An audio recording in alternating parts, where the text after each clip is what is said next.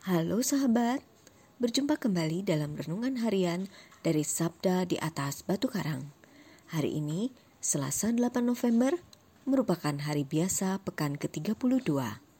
Gereja memperingati Santa Theoktista, pengaku iman, dan Santo Claudius dan kawan-kawan, seorang martir. Renungan kita hari ini terinspirasi dari bacaan kitab suci Bacaan pertama dari surat Rasul Paulus kepada Titus bab 2 ayat 1 sampai dengan 8.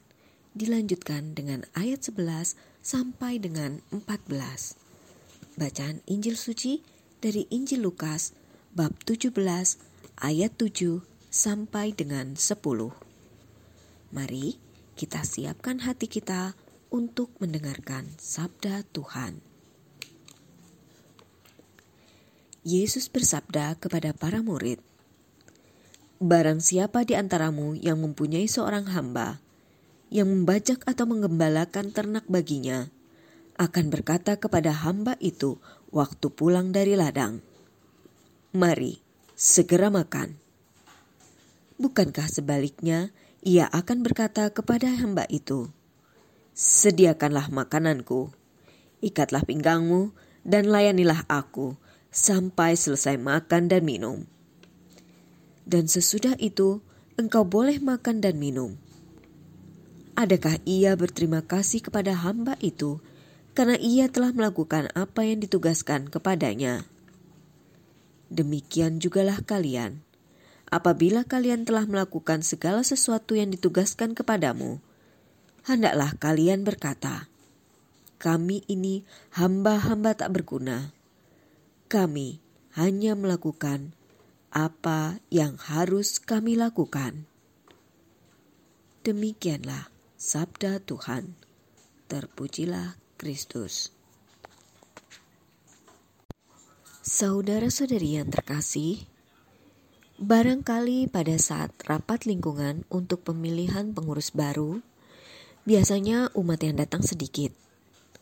Umumnya, banyak yang menghindarkan diri dari tugas-tugas pelayanan gerejawi. Pelayanan gerejawi sering dianggap suatu tugas atau pekerjaan yang merepotkan dan kadang menyita waktu untuk keluarga sendiri. Sebagai anggota gereja, adakah kita senantiasa memelihara semangat untuk dilayani terus? Kapan bersedia melayani Tuhan? Bacaan Injil pada hari ini, Yesus mengingatkan para muridnya untuk memiliki semangat menjadi seorang hamba yang setia melayani tuannya.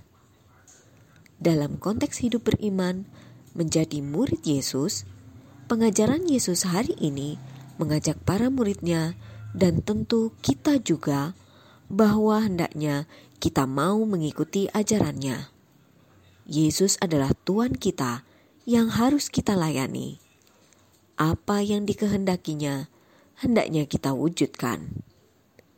Pengajaran Yesus tentang sikap kehambaan terhadap dirinya adalah tuntunan hidup bagi kita untuk mengerti akan kehendak dan rencana Allah demi kebahagiaan hidup kekal kita.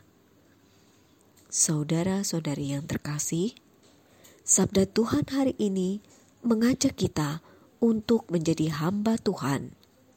Sebagai hamba-hambanya, tentu kita diharapkan taat kepada Tuhan dalam segala hal.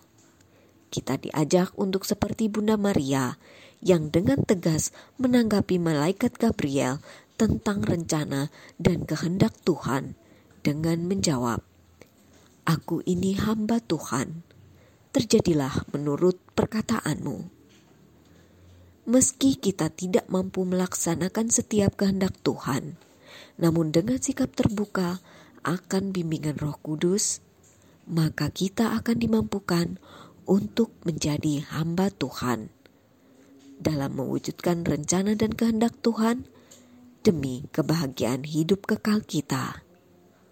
Ya Yesus, semoga aku mampu menjadi hambamu dan mewujudkannya menurut kehendakmu. Amin.